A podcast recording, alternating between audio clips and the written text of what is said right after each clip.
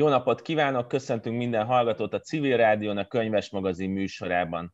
tíz percben összefoglaljuk, mi volt februárban a legfontosabb téma, a legérdekesebb könyv, és melyik adaptációt szerettük a legjobban. Beszélgető társaim Forgács Kinga, Ruf Orsolya és Szedder Kata. Az első témánk az rögtön a hónap témája. Február teljesen váratlanul a kötelező olvasmányokról, főleg Jókai Mórról szólt. Tóth Krisztina költő, író a tizenegyes című rovatunkban azt válaszolt a kérdéseinkre, hogy Bergyudit Lengemeség című sorozatát tenné fel a kötelezők közé, és Jókai az Aranyember című regényét, és Szabó Magda Bárány Boldizsár című meseregényét a nő alakok ábrázolása miatt venné le. A bemelegítő kérdésem az lenne, és akkor itt rögtön Forgács Kingához fordulok, hogy neked mi a viszonyod a kötelező olvasmányokhoz?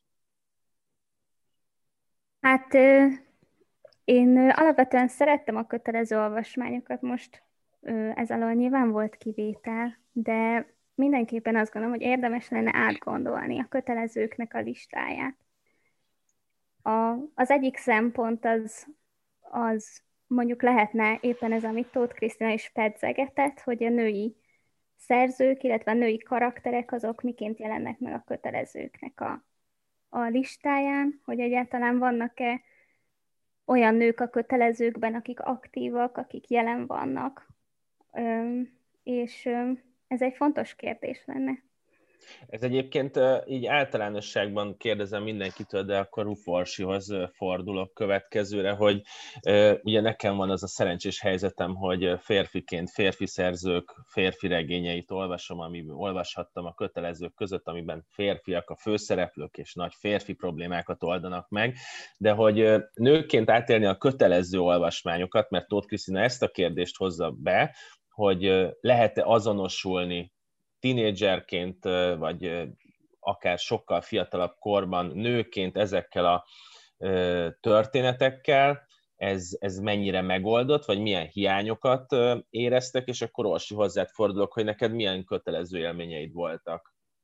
Szerintem azonosulni nem nehéz csomó esetben, hiszen egy lány is nagyon könnyen tud azonosulni, akár egy fiú szereplőben, vagy hogyha egy kalandregényről beszélünk, akkor az abban szereplőkkel. Én inkább szerintem, amire talán Tóth Krisztina megjegyzése is utal, hogy általában milyen mintákat olvashatunk ki egy-egy könyvből, illetve, hogy azoknak a mintáknak van-e ellenpárjuk. És szerintem talán ez került kicsit a középpontban, hogy nem feltétlenül jelennek meg ezek az ellenminták a kötelező olvasmányok listájában, és talán ezért van az, hogy, hogy egy-egy könyvet, vagy egy-egy listát érdemes lenne, lenne frissíteni. Egyébként nagyon érdekes, nekem ez volt az egyik legérdekesebb szempont ebben az egész vitában. Egyrészt, hogy a kötelező olvasmányok, mint téma, milyen nagy indulatokat tud kiváltani. És ha visszaemlékeztek, amikor a témaként felmerül a Könyves Magazinon, vagy egy-egy cikkben megjelenik, az mindig rendkívüli nagy érdeklődést indukál. Tehát ezt mi, erre mindig rácsodálkozunk,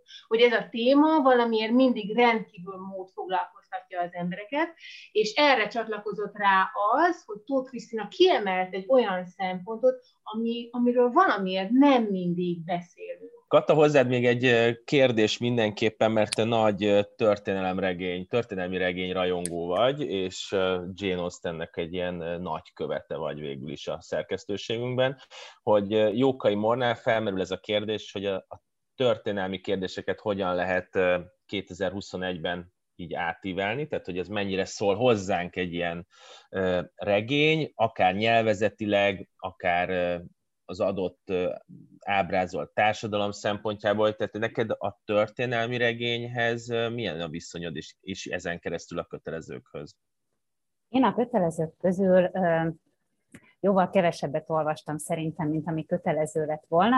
Sokszor azért, mert későn álltam neki, és mire elértünk oda az iskolába, hogy ezeket vegyük, addigra már olyan szinten megtárgyaltuk az eseményeket, hogy elvesztettem az érdeklődésemet, viszont azokat, amiket elolvastam, és például nekem a nagy-nagy kedvencem a Stendhalnak a Vörös és feketéje volt, de például Az Aranyembert is különben szerettem, úgyhogy bevallom, átugrottam az első jó pár tíz oldalt, ahol a leírások vannak. Tehát, hogy amiket viszont elolvastam, azokat főképpen azért szerettem meg, mert bőven volt idő arra, hogy ezeket megbeszéljük, és elkezdjük azt értelmezni, hogy az a kontextus, amiben ezek a regények megszülettek, az, az, az igazából, tehát hogy mi is az a kontextus, amiben ezek a regények megszülettek, és hogyan kell bizonyos helyzeteket, karaktereket, szituációkat, és az ő a karaktereknek a motivációit értelmezni, és hát nekem folyamatosan az jön le például a kötelezők körüli viták kapcsán, illetve amikor magyar tanár ismerősökkel beszélgetek, hogy,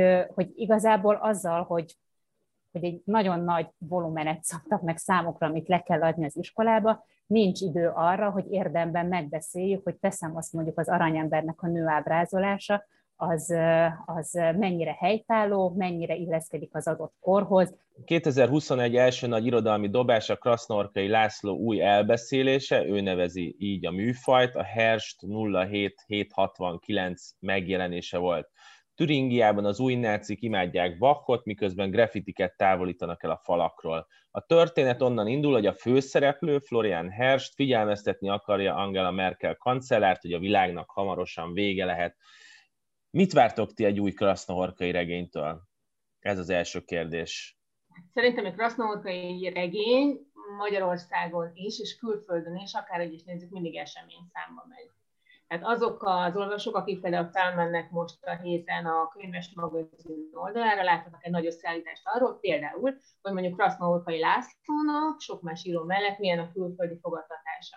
És ebből is látszik, hogy, hogy az ő műve legyen az egy elbeszélés, ahogy ő nevezi, vagy egy novelláskötet, vagy bármi, arra igenis felkapja mindenki a fejét. És szerintem mi is felkapjuk. Viszont azt tudniuk kell a, a hallgatóknak, hogy a szerkesztőségben eddig te, te voltál az egyetlen, aki olvasta ezt a könyvet, úgyhogy te mondd el, hogy te mit gondolsz erről a kötetről.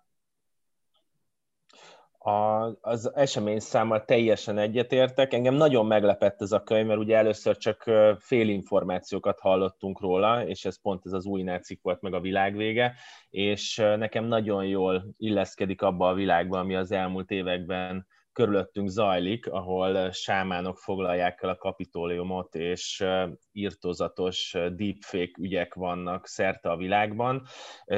Egy nagyon ártatlan és nagyon együgyű főszereplője van Krasznahorkai új könyvének, és egy kis, kis várost ismerünk meg, a címben ez a nulla hét hét hat kilenc, ez egy irányító szám, ez nem egy valós helyszínt jelöl, de fel lehet ismerni azt, hogy melyik német türingiai helyszínről van szó, és nagyon érdekes a Bach vonal, sok benne a graffitizés, de alapvetően a legfontosabb az a nagy vízió, amit megismerhetünk krasznahorkai regényekből, ez az állandó apokalipszis várás, aminél nálam most jött el az az érzés, hogy igazából ezt az apokalipszist mi hozzuk létre, és innen, innen nincs visszaút, mert egyénileg is, meg közösségben is irtózatos dolgokat, hazugságokat, és nem tudom, miket viszünk végbe. Mondom, én ezt az regényt, ami elbeszélés, ezt nagyon jó szívvel ajánlom mindenkinek. Szerintem fontos könyv, és ezzel robbant be kétezer-huszonegy. Az utolsó témánkban adaptációkat veszünk sorra, mert végül is könyveket nézni is lehet. Az elmúlt időszakban mindannyian megnéztük a Vezércsel című sorozatot, aminek a főszereplője Beth Harmon, egy intézetben nevelkedő sakkzseni. Felnövés történet és sportfilm lett a Netflixes sorozatból. Kinga, hozzád fordulok, mert te utána néztél a szerzőnek, akinek a könyvét harmincnyolc év után fedezte fel, vagy hát találta meg a Netflix, és sok párhuzam van a regény és tévésorozat főszereplője és az író élettörténete között. Mesélnél erről nekünk valamit?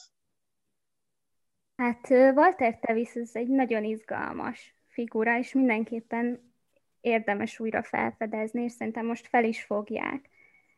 Tényleg sok hasonlóság van. Egyébként ő is egészen kisgyerekkorában megtanult sakkozni, és bár ő maga nem volt sakkzseni, de viszont volt egy másik nagy szenvedélye, ami a biliárd volt, ami, ami szintén egy nagyon izgalmas világ, Egy másik hasonlóság, hogy gyerekkorában mondjuk ő is megtapasztalt az intézeti életet, mert volt egy olyan betegsége, ami miatt majdnem egy évre egy otthonba került, és tulajdonképpen találunk elég erős párhuzamokat, mert ez egy olyan otthon volt, ahol szintén begyógyszerezték a gyerekeket, csak úgy, mint a, a sorozatban, az árvaházban lakókat, és ő, őnála is egy erős gyógyszerfüggőség alakult ki, ami később ő, ő, alkohol problémákká vált, szóval ő, ez, is, ez egy nagyon erős párhuzam mondjuk a Elizabeth Harmon életében, mert ott is